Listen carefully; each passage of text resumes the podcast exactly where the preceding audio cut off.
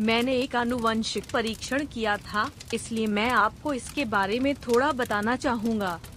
एक वस्तु है जिसे एलियनेशन कहा जाता है। अलगाव तब होता है जब आप अकेला महसूस करते हैं तो आपके आसपास के लोगों के साथ सहानुभूति नहीं होती है, और आप दूरी महसूस करते हैं।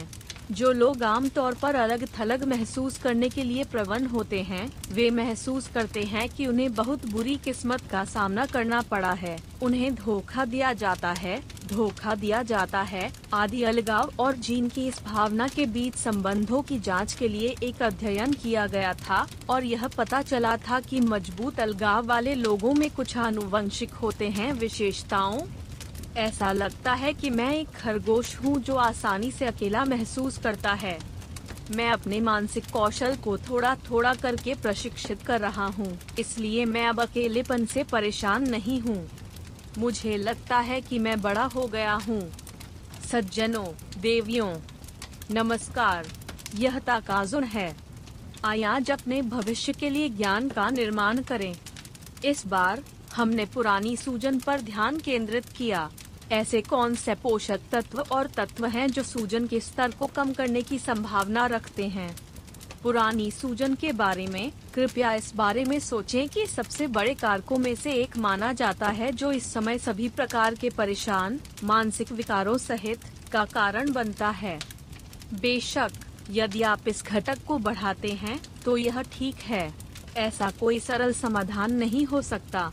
हालाँकि, यदि आप इसे आहार नींद और व्यायाम को बेहतर बनाने के लिए एक सहायक भूमिका के रूप में उपयोग करते हैं तो मुझे लगता है कि इसका एक निश्चित प्रभाव होगा। यदि आपको रक्त परीक्षण आदि द्वारा उच्च स्तर की सूजन का न्याय किया जाता है तो आपको इसे आजमाना चाहिए। इसलिए, प्रत्येक पूरक और घटक के लिए निर्णय विधि पिछले दिशा निर्देशों के अनुरूप होती है, और यदि आप इसे मोटे तौर पर दोहराते हैं साक्ष्य स्तर कितने अच्छे शोध उदाहरण हैं? डंडा बहुत उच्च। इक्वल्स अच्छे डिज़ाइन वाले कई डबल ब्लाइंड यादृच्छिक नियंत्रित परीक्षण हैं। उच्च। इक्वल्स कम से कम दो डबल ब्लाइंड यादृच्छिक नियंत्रित परीक्षण हैं। खैर इक्वल्स केवल एक डबल ब्लाइंड यादृच्छिक नियंत्रित परीक्षण है या कई अवलोकन अध्ययन है। निम्न। इक्वल्स नियंत्रण समूहों के बिना केवल परीक्षण या अवलोकन संबंधी अध्ययन है। प्रभाव राशि, आप कितना उचित प्रभाव प्राप्त कर सकते हैं? डंडा स्ट्रॉन्ग इक्वल्स का फार्मास्यूटिकल्स के समान प्रभाव है। अच्छी तरह से इक्वल्स प्रभाव का एक स्तर है जिससे आप अवगत हो सकते हैं। निम्न इक्वल्स एक स्तर जहाँ उनके बीच अंतर होता है, लेकिन वे इसके बारे में जागरूक नहीं हो सकते हैं या अर्थहीन हो सकते हैं। निम्न इक्वल्स का मतलब कुछ भी नहीं है। यह ऐसा ही है। स्वाभाविक रूप से, यह मेटा विश्लेषण में उपयोग किए जाने वाले दिशा निर्देशों के रूप में सख्त मानक नहीं है। हालाँकि, आम जनता के लिए पूरक का चयन करने के लिए इसका उपयोग करना पर्याप्त होगा। ओमेगा तीन। साक्ष्य स्तर बहुत ऊँचा। प्रभाव का आकार कम या बल्कि परिणाम प्रयोग से प्रयोग करने के लिए बहुत अलग है डंडा।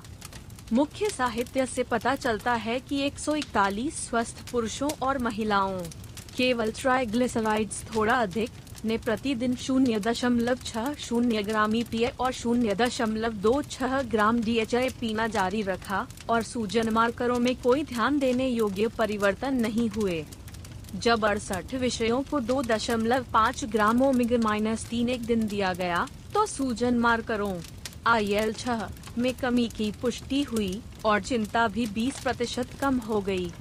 जब तैतीस पुरुषों और महिलाओं ने हर दिन दो दशमलव चार ग्राम ईपीए और एक दशमलव तीन छह ग्राम डीएचआई पीना जारी रखा तो कीमोथेरेपी के दौरान सूजन माह का कम हो गए।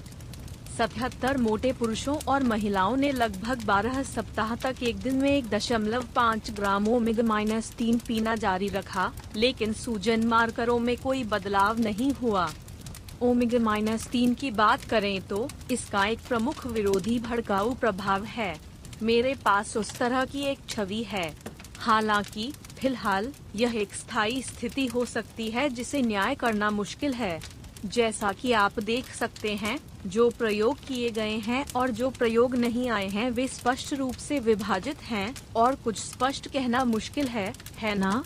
व्यक्तिगत रूप से मुझे लगता है, यह पूरक गुणवत्ता के मुद्दों और रोज़मर्रा की खाने की आदतों से प्रभावित लगता है। लेकिन हम करक्यूमिन साक्ष्य स्तर उच्च प्रभाव राशि, ठीक है ठीक है। मुख्य साहित्य यह है कि जब ब्रांड मेरिवा के कर्क्यूमिन को ऑस्टियोआर्थराइटिस, एक जी एक दिन, से पीड़ित एक सौ पुरुषों और महिलाओं को निर्धारित किया गया था तो आठ महीनों में लक्षणों में सुधार हुआ था, और आई एल छह और आई एल एक भी जैसे सूजन माह का क्रमशः थे। इसमें 27 प्रतिशत और पैंसठ प्रतिशत की कमी आई।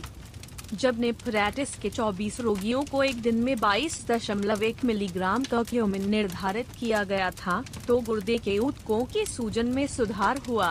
ब्लड प्रेशर में भी सुधार हुआ था। जब अल्सरेटिव कोलाइटिस से पीड़ित नवासी लोगों ने एक दिन में दो ग्राम करक्यूमिन पिया तो छह महीने में उनकी प्रगति में सुधार हुआ। मुझे लगता है कि यह नाम पिछली बार आया था, लेकिन आखिरकार करक्यूमिन एक ऐसी जगह है जहाँ आप इसे एंटी इम्प्लेमेशन के विषय में नहीं हटा सकते हैं। फ़िलहाल, छह आर सूजन पर किए गए हैं, और मुझे लगता है कि यह एक घटक है जिसे काफ़ी अच्छी तरह से सत्यापित किया जा रहा है। हालाँकि, जैसा कि आप देख सकते हैं, वे सभी केवल मध्यम बीमारी से पीड़ित लोगों के लिए हैं। तो क्या यह हल्के जीर्ण सूजन को हल करने में वास्तव में प्रभावी है? यह एक ऐसी जगह है जहाँ लोग हकलाते हैं अगर वे ऐसा कहते हैं। अदरक, साक्ष्य स्तर, उच्च प्रभाव राशि, ठीक है ठीक है। मुख्य साहित्य से पता चलता है कि 30 पुरुषों और महिलाओं के डबल ब्लाइंड आरसीटी में, जो समूह 28 दिनों तक एक दिन में दो ग्राम अदरक पीना जारी रखता था, उसमें भड़काऊ इकोसेनॉइड में कमी आई थी। जब 40 पुरुषों और महिलाओं को एक दिन में दो ग्राम अदरक पीने का निर्देश दिया गया था तो मांसपेशियों के प्रशिक्षण से जुड़े दर्द में काफ़ी कमी आई थी। अदरक और दालचीनी जैसे हर्बल मिश्रण घुटने में गठिया से पीड़ित बानवे पुरुषों और महिलाओं को निर्धारित किए गए थे, और दर्द में काफ़ी कमी आई थी। अदरक के प्रभाव अभी अतीत में उठाए गए हैं, लेकिन इसमें अभी भी उचित संख्या में डेटा और प्रभाव थे। हालाँकि, यदि आप इसकी तुलना विशुद्ध रूप से प्रभाव की मात्रा से करते हैं तो मुझे यह भास होता है कि कक्योमिन थोड़ा अधिक है। जापानी गांठ। साक्ष्य स्तर, ठीक है ठीक है। प्रभाव राशि, उच्च।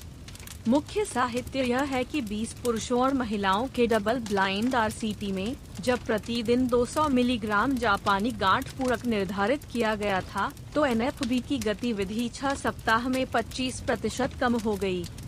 जापानी गांठ एक अपरिचित शब्द है, लेकिन बिंदु रेसवेराट्रोल है उच्च श्रेणी के रेसवेराट्रोल सप्लीमेंट अंगूर से सामग्री निकालते हैं हालाँकि, ऐसे कई मामले हैं जहाँ सस्ते उत्पादों के लिए जापानी गांठ का उपयोग किया जाता है। मुझे नहीं पता कि जापानी गांठ खराब है या नहीं। डंडा उपरोक्त प्रयोग में लगभग 40 मिलीग्राम ट्रांस रेसवेराट्रोल 200 मिलीग्राम जापानी गांठ में निहित था और यह संभवतः अभिनय कर रहा है।